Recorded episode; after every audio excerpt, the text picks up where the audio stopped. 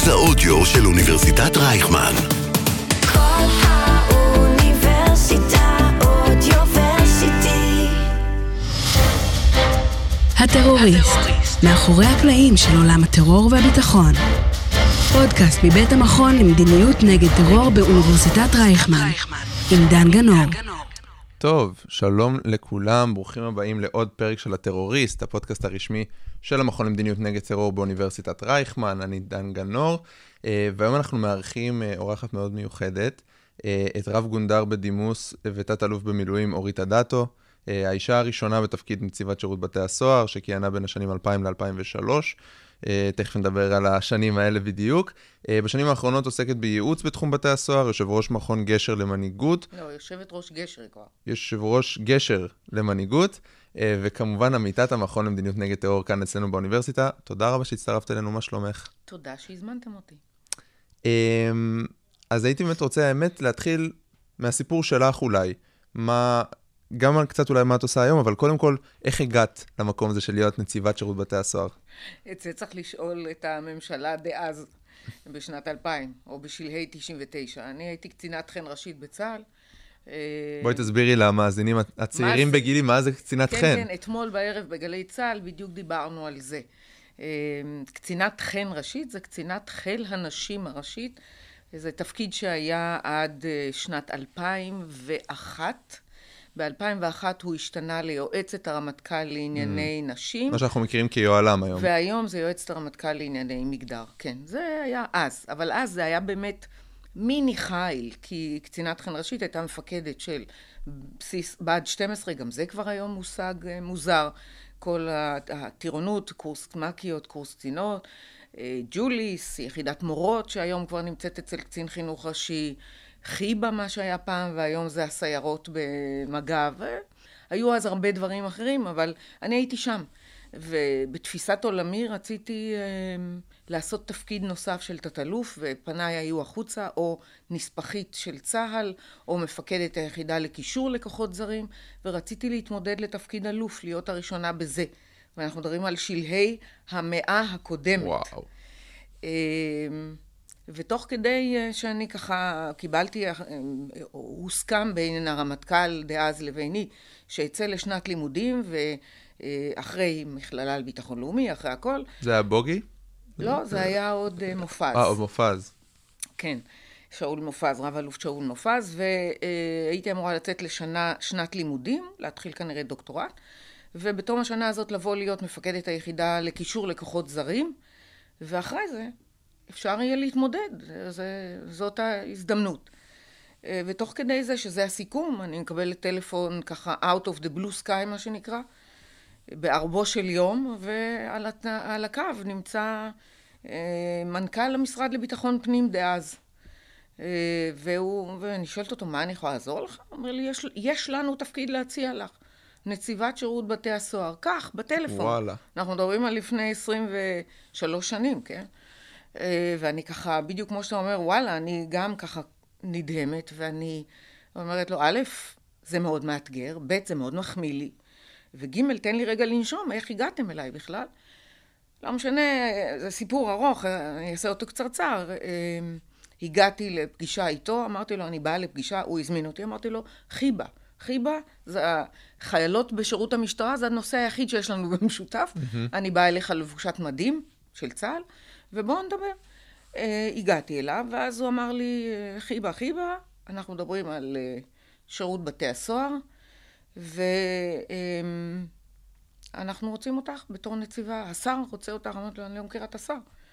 אז השר היה, זה ראשית, זה היה סוף 99, אה, פרופסור שלמה בן עמי, שהיה גם שר החוץ. לא נפגשנו מעולם. הלכתי הביתה, סודי, אסור לדבר. הצליחו לשמור על סוד כמעט חודשיים. היום שתי שניות זה לא היה מחזיק מעמד. זה כבר בטלגרם, כן. זהו, ואז הלכתי הביתה, חשבתי ביני לבין עצמי. אה, והתייעצתי רק עם אה, של הילדים שלי, כי זה הדבר היחיד שהיה מותר. אה, והיה לי די ברור שלמרות שעל כתף שמאל יושב השטן ואומר, אם לא תצליחי, זה ביזיון, זה לא כישלון שלך, זה כישלון של כל נשות ישראל, נתנו לכם הזדמנות. אבל בצד השני ישב מי שאיתי כל הזמן. ואומר, את כל חייך עוסקת בנושא של קידום ושילוב ומיצוי פוטנציאל. הנה, זאת ההזדמנות. ומהר מאוד אמרתי כן, וכמו שאמרתי, חודשיים זה נשמע איכשהו בסוד, רק הרמטכ"ל יודע מהעניין הזה, והוא אפילו לא יודע מהם, אלא אני הייתי צריכה לספר לו את וואו. זה. וואי וואי, לגמרי. אבל בגדולתו הוא הבליג על העניין הזה שלא דיברו איתו קודם, ואמר לי, לכי על זה, זה לא דומה לשום דבר, מה שדיברנו. והשאר היסטוריה. במאי 2000 מצאתי את עצמי לבד בטקס הכניסה לתפקיד, בלי מפקד יוצא ומפקד נכנס, לבד אצל ראש הממשלה בטקס הענקות הדרגה.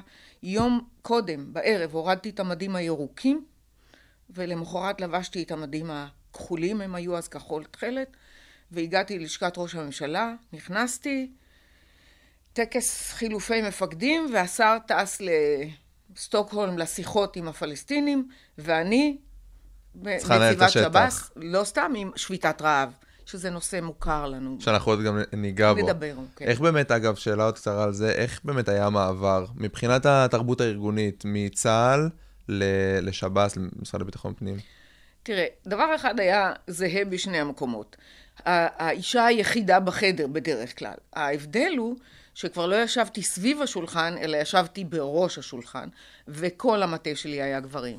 שונה, לא בהיבט, בהיבט הפיקודי, ניהולי, ארגוני, אין הבדלים גדולים. הייתי מפקדת בסיס הדרכה, יש מפקדי אה, מתקני כליאה. דומה הדבר. אבל זאת כבר- עיר קטנה. לצורך כן. העניין, שיש בה את הכל, את החינוך, את הביטחון, את התעסוקה, את הכל.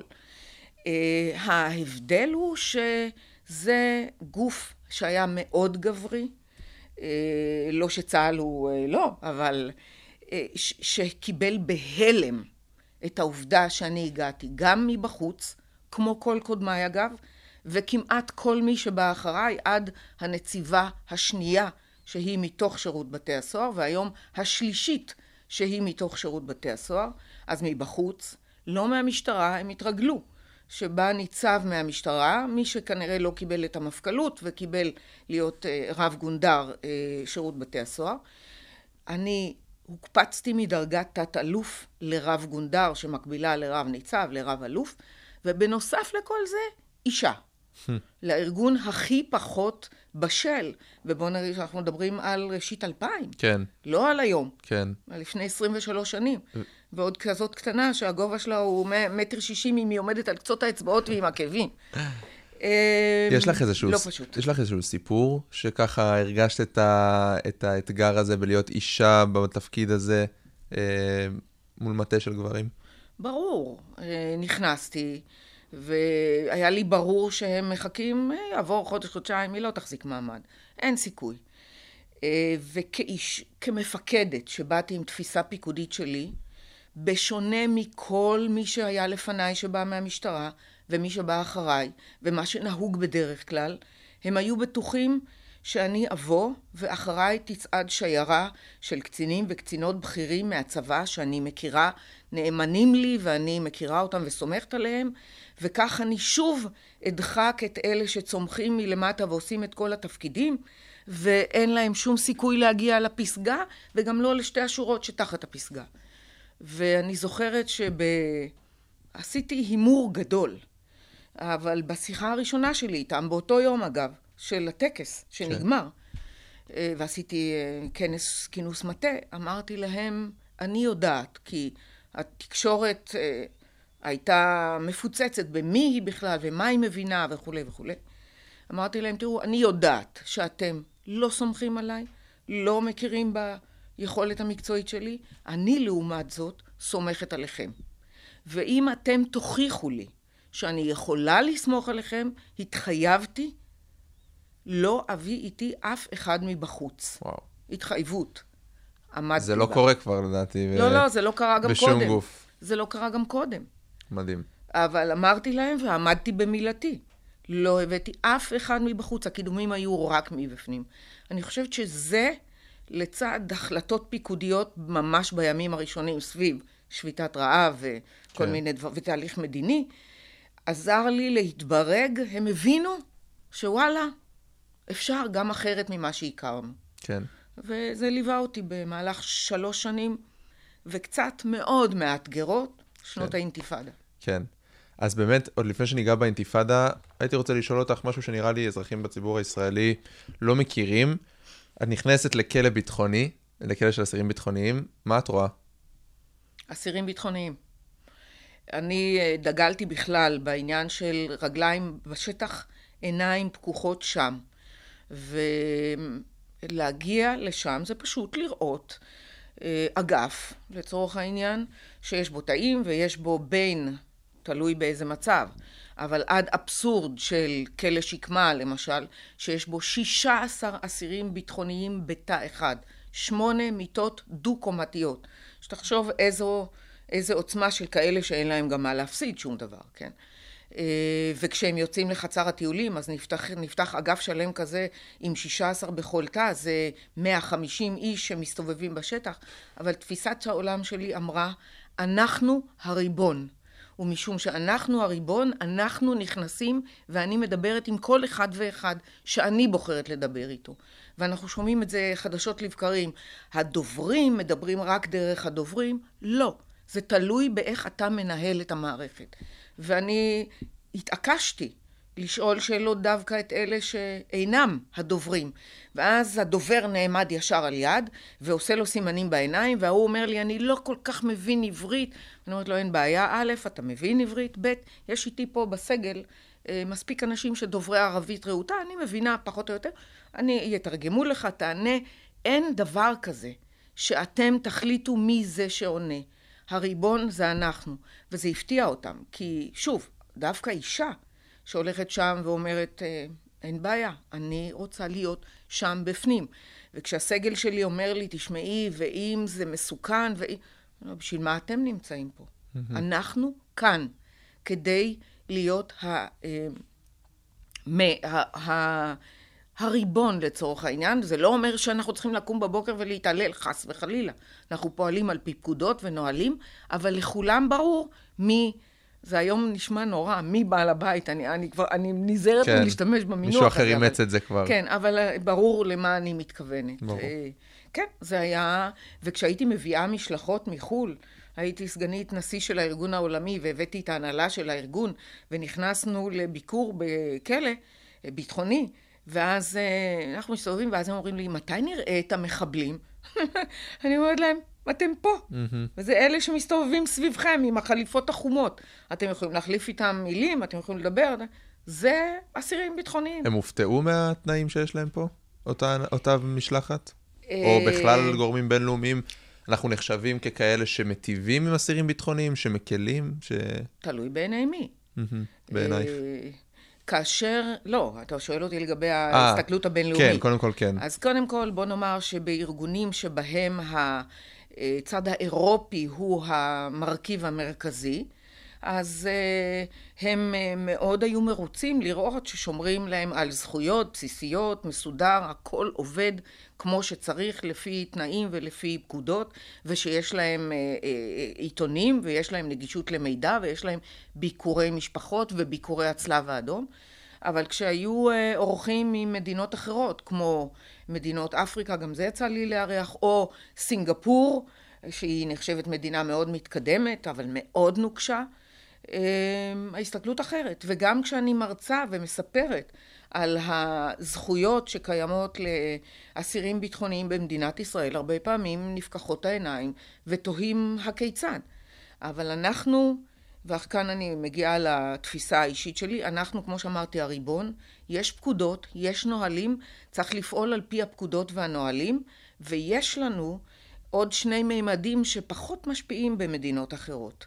האחד, זה דרג מדיני שמשפיע בכל מקום כמובן, אבל אצלנו הדרג המדיני לצערי חמש עשרה שנים האחרונות יותר ויותר מעורב ב...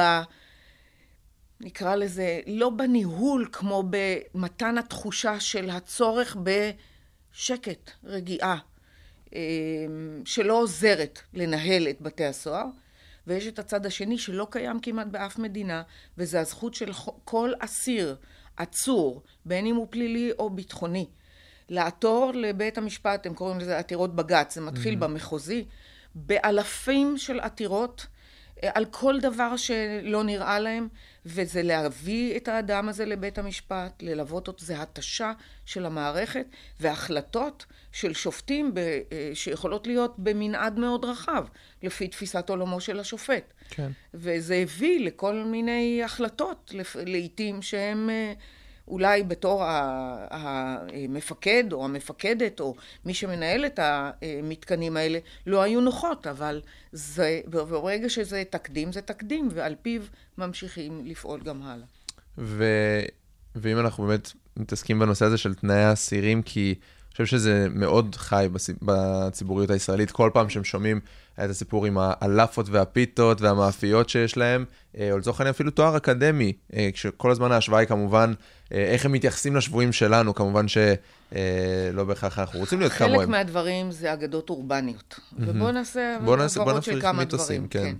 אז מיתוס אחד זה לימודים אקדמיים. אכן היו לימודים יחיא אקדמיים. סינואר לדעתי אפילו למד... אכן היו לימודים אקדמיים, וזה היה אה, חלק מהעניין בעקבות פסיקות של שופטים לגבי הזכות ללמוד לימודים אקדמיים. אני זוכרת על בשרי. אה, אני אמרתי, אני מבקשת לעבור על כל הלימודים האקדמיים ולהוציא מכל חוג, הם למדו רק באוניברסיטה הפתוחה. אה, כדי שזה יהיה חומר בעברית ותהיה לנו בקרה, ולכן גם השפה העברית שהשמורה בפי חלק מהאסירים הביטחוניים שהפכו למנהיגים פה ושם, בעיקר באש"ף, אבל גם בחמאס. אה, בחמאס.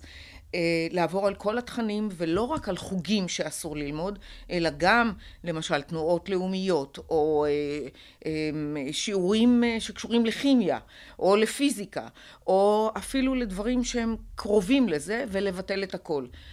נזפו בי קשות מהאוניברסיטה הפתוחה, אבל זה לא עניין אותי, כי הביטחון קדם לכל דבר. ואז הם עדיין למדו. ההזדמנות שהייתה למדינת ישראל להפסיק עם זה, הייתה כשגלעד שליט היה בשבי. ולא יכול להיות ששבוי מלחמה על פי אמנת ז'נבה, שזה מה שהוא, לא קיבל אה, שום דבר, או, או לא ידענו אם הוא מקבל או לא מקבל, אפילו לא היה ביקור רופא שקיבלנו מידע, ועד שיצא הסרטון שמראה שהוא איתנו, שגם עליו שילמנו... אה, שילמנו מחיר יקר, אז לקח הרבה מאוד זמן, ואז הייתה אה, ההזדמנות לומר, אם הוא, שהוא שבוי מלחמה על פי חוקים ואמנות, לעומתם שהם אינם שבויי מלחמה, הם יכולים להיקרא לוחמים בלתי חוקיים או טרוריסטים, תלוי, אבל זה המנעד שזה יכול להיות. לא יכול להיות שהם מקבלים תנאים כל כך טובים, כמו למשל לימודים אקדמיים. ואז הצליחו באמת להגיע עם זה לבית המשפט, והם עתרו, ובית המשפט היה אז, אה, בתי המשפט, היה אז בתחושה שבאמת it's too much, זה כן. יותר מדי, ואז הופסקו הלימודים. כלומר, אנחנו כבר 15 שנה, יותר מ-15 שנה, ללא לימודים אקדמיים. אז בואו נוריד את זה וואלה. מהפרק. סקופ. אה, כן. לא, לא, זה, זה כן? חוזר כל פעם מחדש. אה, גם לימודי התאוג'יה, מה שנקרא לימודי הבגרות, נמשכו תקופה מסוימת ונתנו לבוחנים שלהם להיכנס, גם זה ירד מהפרק, היו שם כל האפשרויות של תרמיות כאלה ואחרות, ירד מהפרק. אה, אז זה דבר אחד. הפיתות, המדוברות. אז בוא נאמר שבתקופתי לא היו, אבל מסיבה פשוטה. כי בתי הסוהר, או אה, בסיסי הכליאה של צה"ל, החזיקו אז חלק מהאסירים הביטחוניים. מגידו, קציעות, עופר, היו עדיין בצה"ל. באינתיפאדה השנייה, בתי הסוהר שלנו התמלאו בהיקפים מטורפים. אני התחלתי את התפקיד, היו לי כ-600 אסירים ביטחוניים, סיימתי, היו לי מעל 3,500, קרוב ל-4,000, ואנחנו מדברים על בניינים קיימים, כן?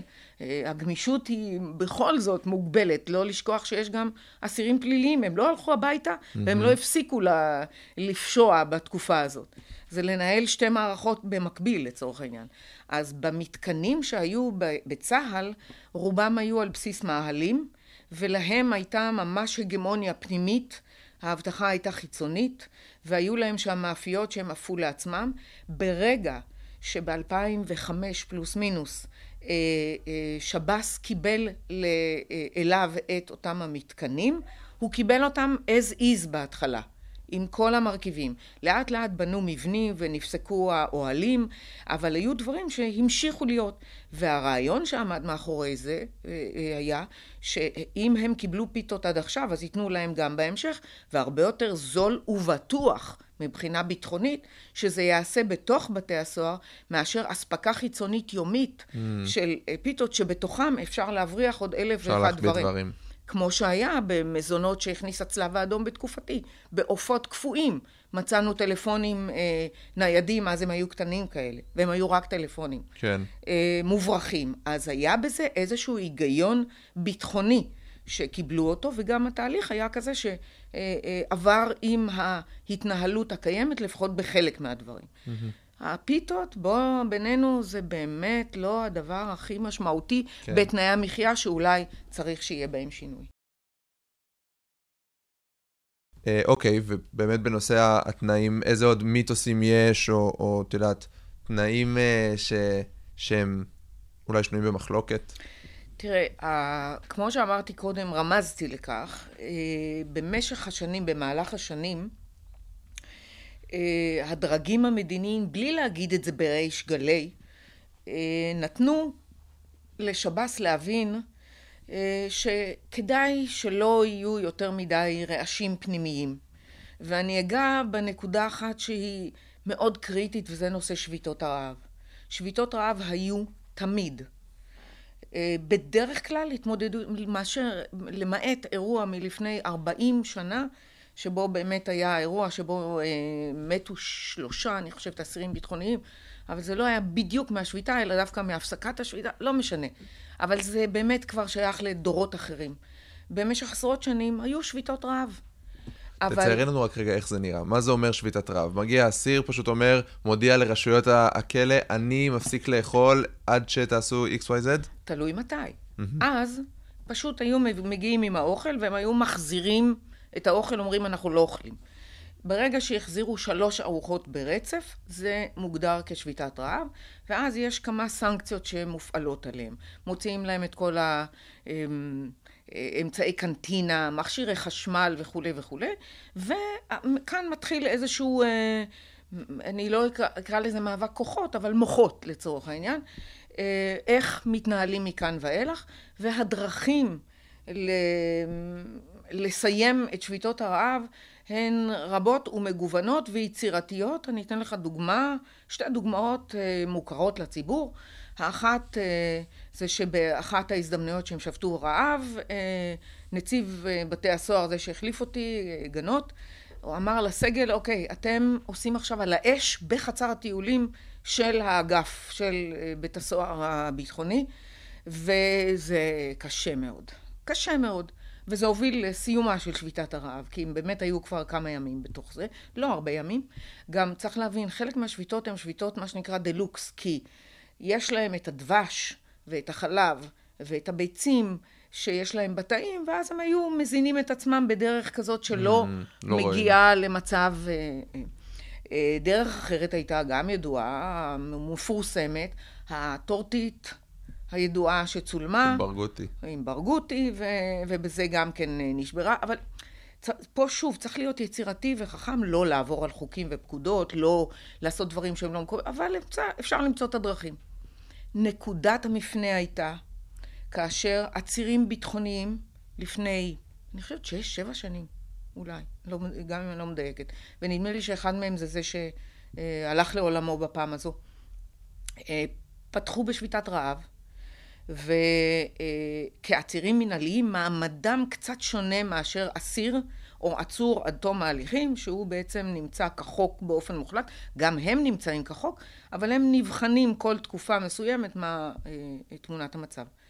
ואז היו כמה מאות כאלה, ושניים, אם אני לא טועה, המשיכו בשביתת הרעב,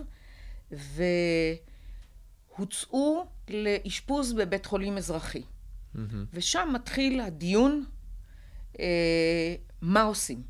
כי כל עוד הם בתוך שירות בתי הסוהר ובבית החולים של שירות בתי הסוהר, אז יש ועדת אתיקה שאם יש סכנה לחייהם, צריך לכנס אותה ולקבל איזושהי החלטה האם להאזין בכפייה, כן או לא. רצוי מאוד לא להגיע לזה. מה זה אומר להאזין בכפייה? זה אומר... אה. אה, להכניס עירוי, אה, עירוי, כן, כן. אה, ברגע שיצאו לבית החולים, והמצב אה, לא היה טוב, התחיל דיון ציבורי, וזה כבר מערב גם את הרשתות הזרות וכולי וכולי, הייתה, מדינת ישראל עשתה טעות לטעמי, משום שהיו אז כמה מאות כאלה. אה, לא ששובתים רעב, אלא שנמצאים. וממילא צריך אחת לתקופה לסרוק את התיקים ולקבל החלטה אם זה עדיין רלוונטי או לא רלוונטי. אם זה היה תלוי בי, אני הייתי עושה סריקת תיקים ומקבלת החלטה לשחרר עשרה, חמישה עשר המינורים, ובתוכם או אחד או שניים משובתי הרעב, כדי שזה לא יהיה זאת הסיבה, אלא עשינו איזושהי הערכת מצב ואנחנו משחררים כרגיל מדי פעם, ולעשות את זה אפילו בצורה מדורגת, לא בצורה מאוד ברורה. מדינת ישראל הגיעה לקצה ושחררה אותם. ובזה מי שאיננו מבין את הרוח שלהם, לא מבין שעשה בזה טעות שהיא בלתי הפיכה, כי זה הפך להיות כלי עבודה. זאת זה הדרך. עובד. זה עובד. וזה עבד עוד פעם במצב של אסירים אה, עצורים מינהליים, וזה עבד עוד פעם, וזה הפך להיות שיטה. עכשיו, כאשר אנחנו מדברים על הזנה בכפייה, כן או לא, הוויכוח מול הרופאים, כי גם הרופאים האזרחיים התחילו להביא לידי ביטוי את תפיסותיהם. אני לא מוכן להאכיל בכפייה, זאת זכותו, זה עינוי וכולי. ואז השאלה שלי, בהרבה פעמים של פאנלים או דיונים, בעיקר לתקשורת הבינלאומית, כי שם זה מאוד משמעותי, אז אני שאלתי את אותו רופא או רופאה, מה הסיבה? אתה לא מחיה אדם? זו סכנת חיים, תפקידך להציל חיים. הוא אומר, כן, אבל אם זה רצונו, אז אני לא יכול להחליף את רצונו. אמרתי לו, אוקיי, אז בוא נעשה לזה השוואה. אה, מי שמנסה, אסיר ביטחוני, או מישהו שמנסה לתלות את עצמו, ומובא אליך, אתה מחיה אותו או לא מחיה אותו? הוא אומר, כן. אז מה ההבדל העקרוני בין ניסיון אובדני כזה לבין זה? אני לא בטוח שהוא התכוון. אז אני מבינה, אז עכשיו מחיים אותו, שואלים אותו, תגיד, התכוונת? אם כן, תמות, ואם לא, אני, אני ממשיך לטפל בך? אין הבדל. ואז התשובה היא לא, כי זה, יש לו אג'נדה, הוא אומר את זה. ואז אני עוצרת ואני אומרת, אוקיי, דוקטור, האג'נדה היא מחוץ לתחום שלך או שלך. אתם, תפקידכם להציל חיים. על אג'נדה יעסקו המדינאים, מקבלי החלטות, עורכי הדין, הפ... וואו. הפרקליטים, זה לא התפקיד שלכם. וזה הטיעון העיקרי שלי בעניין הזה של האשפוזים בבתי החולים וההתנגדות של הרופאים שם אה, להזין למשל בכפייה. עם הזמן זה הידרדר והגענו לזה שהיו עשרות מאושפזים בבתי חולים וזה חמק מידיו של שירות בתי הסוהר. כלומר, זה כבר כלי עבודה. והגענו למצב שהם רק מאיימים שהם בכוונתם לשבות רעב, וכבר, אה, אוקיי, אז בואו, אה, אז נראה איך, איך פותרים. זה כלי עבודה. זה, אגיד יותר מזה, זה בעצם נשק בלתי קונבנציונלי mm-hmm. שיש בידיהם כשהם בתוך בתי הסוהר. Mm-hmm. עכשיו, הגענו לקצה, נכון? המקרה האחרון. עכשיו, יותר מזה, לפני זה, כשבאים לדון בדברים האלה, אז תמיד מגיע גם אה, צה"ל וגם השב"כ ואומר, תשמעו, אם זה יקרה, ואם יפרוץ, ואם זה, טוב. זה יש ישפיע. פה מצב אסטרטגי שצריך לקחת זה אותו ישפיע על בחשבון. הזירה החיצונית. ברור שזה משפיע על הזירה החיצונית. עצם העובדה שיש אלפי אסירים ביטחוניים, ואם אתה מותח את זה לאורך שנים, אז זה עשרות אלפים ומאות אלפים שעברו דרך בתי הסוהר, אז לכל משפחה יש נציג שהיה, הווה או יהיה. אז ברור שהנושא הוא נושא מהותי. אה, אבל אנחנו כמדינה ריבונית לא יכולים לחיות תחת האיום שאם יקרה משהו בבתי הסוהר, אזי כל הגזרה תבער ואי אפשר לעשות שום דבר ואי אפשר לעצר צעדים ואי אפשר לשבור שביתת רעב ואי אפשר ואי אפשר ואי אפשר, אלא אה, צריך להיזהר כל הזמן. שקט וזהירות יש להם מחיר. עכשיו הגענו למקרה הקיצון של ה... אותו עצור, הפעם אגב הוא היה עצור עד תום ההליכים, הוא לא היה עצור מנהלי. אגב, הוא היה שובת רעב סדרתי. זו הייתה פעם שישית או שביעית שלו. אבל בפעמים הקודמות הוא היה עצור מנהלי, ובסופו של דבר שחררו אותו. הפעם הוא היה עצור עד תום הליכים. היה כתב אישום. אז מצבו המשפטי שונה, ואין דבר כזה. אי אפשר לשחרר ככה... נכון, כי אם הוא, אז מה... אין הזדמנות, אה, כן. אין איזושהי דרך למצוא פתרון שהוא כבר למד אותו והיה מקצוען בו. אה, יחד עם זה, כריבון, אנחנו, אסור לנו להגיע למצב שבו אסיר או עצור אה, מת בבית הסוהר בשל שביתת רעב. צריך למצוא את הדרך איך לפתור את זה. אה, אבל זה קרה. זה קרה, וכל מדינת ישראל נעמדה כולה חיל ורעדה. מה יהיה? ואכן, באותו ערב נורו כמה טילים מעזה, הג'יהאד האיסלאמי. הם היו חייבים לסמן את העניין. עכשיו, בוא נגיד שאם זה היה מסתיים בזה, אז נגמר העניין. אז גם האיום הזה בעצם כבר לא רלוונטי. היה, קרה, הגיבו, הם ירו, אנחנו אה, הגבנו, ובזה פחות או יותר נגמר העניין.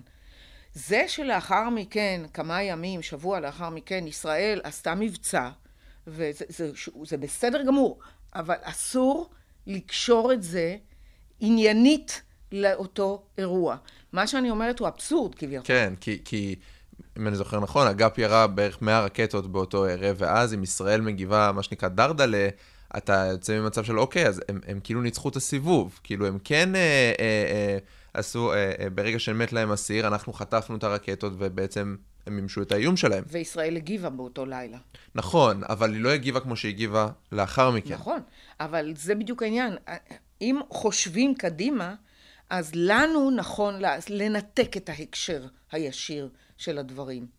בדיוק מן הטעם שאמרתי קודם לכן. כן. כי מדינת ישראל היא מדינה חזקה, והצבא שלה חזק, והשב"כ שלה מקצועי, ואי אפשר כל הזמן להיות תחת התחושה שאם בשב"ס יעשו איזשהו צעד, אם יקרה מהומה, ישרפו תאים אחרי הבריחה בגלבוע. כן. אז אה, עשו כמה, אה, העבירו אסירים שהיה צריך לעשות עוד קודם, אבל העבירו אותם.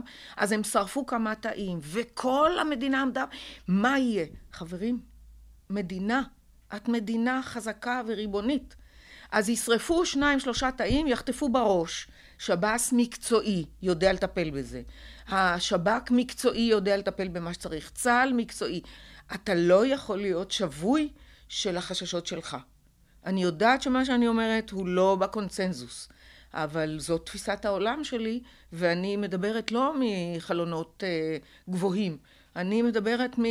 הייתי שם, מה שנקרא been there, done that, היינו שם, ובאינתיפאדה, לא בתקופה לכאורה אה, בין מערכות לצורך העניין, כן. בשיא האינתיפאדה. צריך איזשהו חוסן שלא, זאת אומרת, גם להיות רציונליים בקבלת ההחלטות שלנו, ולא רק להיות מונעים מדחף כזה או אחר. נכון. והזכרת את האינתיפאדה, אז בואי נדבר על זה. 2000 עד 2003, את אה, נציבת שירות בתי הסוהר, תקופה הכי מדממת שישראל כנראה ידעה בעשרות שנים האחרונות. ומה האתגר הכי גדול שאת נתקלת בו?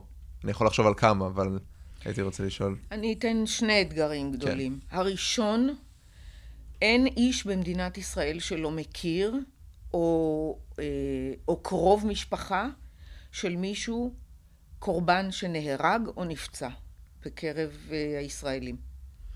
זאת נקודת המוצא. ועכשיו קח בחשבון שכל הסגל של שירות בתי הסוהר הוא כמו כל אזרחי מדינת ישראל. יש לו קרובים, נהרג לי סוהר באירוע טרור, בפיצוץ של אוטובוס, ואחים ודודים ומשפחה וכולי. איך אתה גורם לארגון להמשיך לעבוד בצורה מקצועית נקייה ולא להוציא את התסכולים האלה בסיטואציה של המגע עם העצורים והאסירים הביטחוניים. Mm-hmm. זה נורא אנושי, זה נורא טבעי. זה אתגר, והאתגר הזה נענה בשני היבטים. האחד היה משמעת מאוד חזקה בהקשרים האלה, והשני היה שיחות, מקום לפרוק בו, אה, הקלות על כל מיני דברים בסיטואציות הרלוונטיות לצורך העניין. תקפו לי מפקד בית סוהר, תקפו קצין מודיעין, דקרו מפקד בית סוהר שאושפז בבית חולים. ברור שהסיטואציה היא לא קלה לניהול. Mm-hmm. אז זה צד אחד. אבל באותו הקשר גם אה, להבהיר לאסירים הביטחוניים ולסגל מי הריבון בהקשר הזה. כלומר, יש מושג שלצערי חזר בחזרה, אה, דרישות האסירים הביטחוניים. עכשיו, כשאני נכנסתי לתפקידי, אז הסגל שלי, הבכירים, היו אומרים לי, הדרישות של האסירים הביטחוניים, אמרתי להם, סליחה, עוד פעם, לא שמעתי טוב. הדרישות של האסירים, אמרתי להם, חברים, תקשיבו למה שאתם אומרים, וזה מפקדי מחוזות, לא תגיד. מה זה דרישות של האסירים, של ההנהגה של האסירים הביטחוניים? להם, אנ- אנחנו, יש לנו דרישות מהם. הם יתנהגו על פי הדרישות. הם יכולים רק לבקש. אז בהתחלה הסתכלו עליי, תגידו, מה, מה זה סמנטיקה? לא, זה לא רק סמנטיקה, יש לזה משמעות. הם יכולים לבקש. דרישות הם לא יכולים להציג. ובהתחלה היו מביאים לי מכתבים. אל כבוד הנציבה, הרב גונדר, טה-טה-טה-טה, הנדון, דרישות האסירים ביטחוניים, כאלה נפחא. קח את המכתב הזה, תחזיר אותו בחזרה. למה? אבל הם... אין דרישות, בקשות. זה הכל. אז בזה אתה גם מסביר לסגל שלך שאנחנו לא אה, עובדים אצלם, לצורך נכון. העניין. אז זה היה אתגר אחד מאוד משמעותי, שהוא לא בתחום הביטחון פרופר, אבל הוא בתחום המהות. אה, תחשוב על זה למשל, שה... אני אותו, באותו אתגר, על זה שהביאו את אלה עם הידיים המגואלות בדם. אתה בא לך להתפלץ. את מדברת על הלינץ' ברמאללה? כן, כן. זה, זה התמונה כן. שזכורה למי שהיה כן, אז. כן. אה, אז זה, זה האתגר האחד. האתגר השני, אה, העובדה שבעצם מדובר באלפים שנעצרים, ולא שהכנסת אותם לבית סוהר, סגרת את הבריח והם נמצאים שם. הם בתהליכים משפטיים. חלקם בבתי המשפט הצבאיים, חלקם בבתי המשפט האזרחיים. תלוי איפה בוצעה העבירה ומה הייתה מכוונת. ואתה מסיע מדי יום ביומו מאות מרצחים כאלה בכבישי הארץ ועל הגבולות של אה, סלם וארז וכולי, והסכנה היא עצומה. מספיק שמישהו יתקוף אוטובוס כזה וישתלט עליו, והם אה, מתפזרים ונעלמים. או לחילופין בבתי המשפט הצבאיים, כשנמצאים שם עשרות ומאות לפעמים, והמשפחות שלהם, עכשיו זה גם במשפט שלהם וזה גם כעדים או כאלה של משפטים אחרים. זה היה אה, אה, אתגר מטורף. ויותר מזה, דוגמה, למשל, למה עושה דרג מדיני ומה עושה דרג אה, מקצועי. החוק במדינת ישראל אומר שעצור רשאי, לא רק במדינת ישראל, בהרבה מקומות בעולם, וזה די מוצדק עקרונית, רשאי להגיע לבית המשפט בבגדים אזרחיים עד שלא אה, אה, נגזר דינו, או, או הוכחה אשמתו והוחלט שהוא אשם, אז העובדה שיביאו אותו במדי אסיר לבית משפט כבר משפיעה כאילו כן. על שיקול הדעת. אה, בשב"ס זה לא היה כך, הם בא, היו במדים החומים שהם היו. עד שהגיע אסיר מפורסם, עצור מפורסם, דיברנו בו מקודם. ועורך הדין שלו בדק את, ה... ברגותי. בדק את הנהלים והפקודות, והגיש עתירה לבית המשפט, ואמר, רוצה אני לצאת בבגדים אזרחיים. עכשיו, פה אתה בשיא האינתיפאדה. רק זה חסר, לא רק הוא. כי אם זה יידון ויתקבל, כן. אז כולם. עכשיו, תחשוב על בית המשפט בסלם שם, או בארז, שעשרות רבות מגיעות, בבגדים אזרחיים, והם מועלים לשם, והמשפחות, וגם אז לא הייתה הפרדה ברורה בין המשפחה לבין זה, היה הרי בבת אחת בהיקפים מאוד גדולים. ומספיק שהוא יתחלף עם אח שלו, ואח שלו יעלה שנייה והוא נעלם, ואז אה, כשיעלה אחי ויגיד, מה פתאום, אני זה וזה. הסכנה היא גדולה מאוד. ואז אני אה, כנציבה, היה לי ברור שאם העתירה הזאת תידון עד תומה, ייקוב הדין את ההר, אין ברירה, זה מה שיחליטו. צריך, לפ... צריך למנוע מזה לקרות, מתרחש. באתי לשר, אה, זה היה שר אחר כבר, ואמרתי לו, אדוני השר, בסמכותך לתקן תקנה. בוא תקן תקנה שהזכויות הפרט במקרה הזה, הביטחון, הסיכון הביטחוני, גובר על הזכויות הפרט. הרי ממילא אותו שופט צבאי עצ, עצ, עצר אותו עד סוף אה, ההליכים, וזה לא מה שישפיע עליו לכאן או לכאן, והסכנות הן גדולות, אנא תן לנו אישור פורמלי, תק, תקנה. זה לקח זמן, לא, יגע, לא הגיעה תקנה. ואז הגיעו אליי עם, אה, עם אפשרות נהדרת, הם ייסעו במדים, הם יגיעו לבית המשפט, יורידו להם אזיקי ידיים ורגליים, הם יחליפו לבגדים אזרחיים, יעלו לדיון, יסיימו את הדיון, ירדו למטה, יורידו להם אזיקי רגליים. הבנתי, תודה. זה לא יעזור, זה יחמיר את המצב. תודה רבה. מה עושים? ואז אה, אה, הבזיק הרעיון ואמרתי, אוקיי, תמשכו את העתירה, מותר. ואלא מה? בבגדים שיש להם כרגע בבתי הסוהר. ברגותי לא רצה לצאת בחולצת פסים mm-hmm. מוכתמת כזאת, והוא גם לא רצה לצאת בבגדים שהצלב האדום הכניס להם, שזה היו חליפות טרנינג כחולות mm-hmm. וחולצת טריקו לבנה. הוא לא רצה. הוא רצה לצאת בחליפה ולשבת שם כ... והוא המשיך לצאת במדים של, אה, של האסירים, ובזה הנושא ירד אה, מן הפרק. מדהים. אז האתגר, והוא לא היה האתגר הספציפי, כן, הוא לא...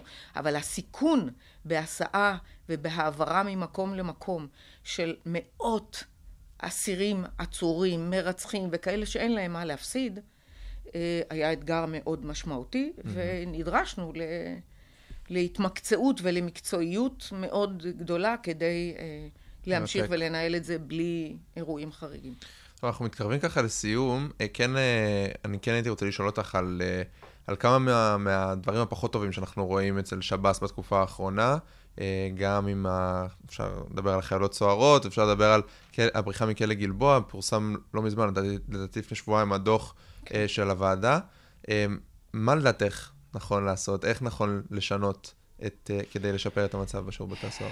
תראה, אני חושבת שמאז הבריחה, uh, נציבת שב"ס uh, עשתה לא מעט כדי לשנות דברים שהשתרשו במהלך השנים, ואני חושבת, הוועדה, אגב, זה מבנה מאוד מוזר של ועדת חקירה, אני לא מקלה ראש ב... ההמלצות שלה, במסקנות שלה. אבל זאת ועדה שחקרה את אירוע הבריחה מכלא גלבוע, ולא היה בה חבר או חברה שהם אה, אנשי שב"ס לשעבר. כלומר, אה, לא היה שם מישהו שמכיר מבפנים. שמכיר מבפנים ויכול לכוון שאלות ואולי גם לצאת מתחומי שירות בתי הסוהר בלבד ולשאול גם שאלות את שירות הביטחון הכללי, שלא היה נציג בוועדה הזאת. אה, או קצת לגבי הדרג המדיני. Mm-hmm. יש בזה איזשהו סימן שאלה אה, בתפיסת העולם שלי, אבל אני מורידה את זה מהפרק. הם עשו עבודה ממושכת, משמעותית, ואני חושבת ששירות בתי הסוהר, סטירת הלחי שהוא קיבל בסיטואציה הזאת, ניערה את הארגון. חלק מהעניין, וזה גם הביקורת שהייתה להם כלפי מי שעומדת בראש הארגון, זה שעם כניסתה לתפקיד היא החליפה את כל הדרג הפיקודי הבכיר בבת אחת. והמודיעיני בבת אחת, mm-hmm. ובאנשים יחסית צעירים ולא מספיק מנוסים לדעת הוועדה. וזה גרם לאיזה שהם נתקים של מה שנקרא היסטוריה ו- וזיכרון ארגוני וידע וניסיון אה, אה, בהקשר הזה. יחד עם זה, לגבי הבריחה בכלא גלבוע, אני אמרתי את זה כבר אז ואני אומרת את זה גם היום. רצף התקלות בתוך בית הסוהר הוא, הוא פשוט, אמ, הייתי אומרת, מביך עד מדאיג לצורך העניין. ולו בסימנים המעידים הבסיסיים, וסליחה, לגמרי גילוי נאות, גם לי הייתה בריחה מבית סוהר, ביטחוני. בכלא שקמה, נתפסו בתוך כמה שעות, לא משנה. אין כמעט מישהו שלא היה לו איזשהו אירוע, אה, אבל אנחנו מדברים כבר אחרי 23 שנים עם הפקות לקחים של כל הדברים, אבל אחד הסימנים המעידים הבסיסיים ביותר זה אם יש חול בביוב. או אם יש סתימות בביוב, כי זה לא כאלה שיש בו תחבושות היגייניות, או אה, לא יודעת מה, מגבונים, זה כלא שיש בו אסירים ביטחוניים. אם יש חול בביוב, ואם ביובית מוזמנת שלוש פעמים, זה לא אה, סימן מעיד דגל, זה דגל בגודל בניין אדום. אדום. ואם בזה לא הייתה מודעות, אז או בהחלפת מיקומם של האסירים, או בהשארת אותם אסירים מאותו ארגון באותו תא לאורך זמן בלי לעשות אה, שינויים וכולי, ועם ספירות שלא בדיוק... אז באמת התקלות ברמת בית הסוהר, הם לא, אין, אי אפשר להסביר אותן. אי אפשר להסביר אותן. יחד עם זה, אה, טוב שנעשה בדק בית גם ברמת המחוז וגם ברמת הפיקוד, והופקו לקחים ונעשו צעדים, אבל אני רוצה להגיד לך רק דבר אחד, בעניין בריחות. אי אפשר להגיע לאפס מוחלט, לא אצלנו ולא בכל העולם. זה חלק מהחיים, וככל שאתה מתקדם ומונע עוד ועוד סדקים ופתחים, יש להם את כל הזמן שבעולם. הם לא ממהרים לשום מקום. הם יחפשו כל דרך אפשרית למצוא איזשהו פטנט, ויש uh, בערבית אמרה שאומרת אל-עג'ל מן השיטן. Mm. החיפזון הוא מהשטן. לאט לאט. הוצאים, לאט לאט, זה יכול לקחת חצי שנה, שנה, סבלנות. שנתיים. אבל ינסו למצוא את נקודת כן. התורפה הבאה. תפקידו של שירות בית הסוהר, בין היתר, זה לסגור את כל נקודות התורפה האלה. כן. אבל זה לא לעולם חוסן בעניין. לגמרי. שאלה קצרה לסיום, כיושב ראש גשר. אה, דיברנו קצת לפני הפרק על אה, התפקיד שלכם לחבר בין החברה, בתוך החברה היהודית, ואנחנו נמצאים בתקופת משבר אולי הכי גדולה שמאיימת גם על הביטחון הלאומי, על החוסן, על הכלכלה, על העתיד של כולנו. מה לדעתך, איך, איך מונעים את השבר הזה בתוך החברה היהודית על כל שסעיה? תראה, האמת היא שאנחנו עוסקים בזה כבר שנים, ובעשור האחרון שבו הצטרפתי והקמנו את מכון המנהיגות, ובארבע השנים וקצת יותר שאני יושבת ראש הארגון, אנחנו עוסקים כל הזמן בחיבורים אה, גם של משפיענים, יש לי כבר 400, יש לנו 400 בוגרים עמיתים, ששליש מהם חרדים וחרדיות, שליש דתיים על הרצף, mm-hmm. ושליש חילוניים, שלומדים ביחד איך אה, לעשות דברים כדי לצמצם את הפערים האלה, והמוטו הוא להפוך שסעים לגוונים. ככל שהחברה הישראלית היא יותר מגוונת, היא מרוויחה מזה. אה, אני יודעת, וברור לי, ואני אשת צבא מן הסתם, אז הנושא של שוויון בנטל הוא קריטי, אבל אפילו בזה אני אומר, שבתפיסת העולם שלי, השוויון בנטל הוא איננו רק, או הדגש לא צריך להיות דווקא על השירות הצבאי, אלא על ההשתלבות בחברה ובכלכלה. שם צריך לשים את הדגש. ומהיכרותי את החברים ש, שלנו, העמיתים, ומה שהם עושים אחר כך עם מה שהם סופגים במפגשים הכלליים, השינוי, בעיקר הדגש הוא על החברה החרדית, הרי בימים אלה מדברים על זה. Mm-hmm. השינוי אה, בא בקצב שלו מבפנים. יש יותר ויותר סוכנות וסוכני שינוי ששומרים על אותם חרדים. עם זה אין לנו ויכוח. אבל מבינים שאי אפשר להמשיך בדרך שהייתה. אה, יש לנו משימה מאוד משמעותית, אנחנו לא עושים את זה לבד, ואני חושבת שהחברה האזרחית, יש לה תפקיד חשוב מאוד בהקשר הזה, בעיקר כשהדרג הפוליטי רק מפלג ומשסע כל הזמן. אז אנחנו, יש לנו אחריות לעשות למען קידום החיבורים, המגוון, אמרתי, להפוך שסעים לגוונים בחברה הישראלית. ובמסר האופטימי הזה אנחנו נסיים. רב גונדר בדימוס ותת-אלוף במילואים אורית אדטו, תודה רבה שהצטרפת אלינו. תודה לכם, ויום טוב. תודה רבה שהצטרפתם לעוד פרק של הטרוריסט, איתי בצוות שובל בן יאיר, ניר ג'רסי, נועה שולמן, עומר מנה ודניאל כהן. את הפודקאסט תוכלו למצוא בספוטיפיי, באפל פודקאסט ובכל האוניברסיטה. תודה רבה שהצטרפתם אלינו, נתראה בפעם הבאה.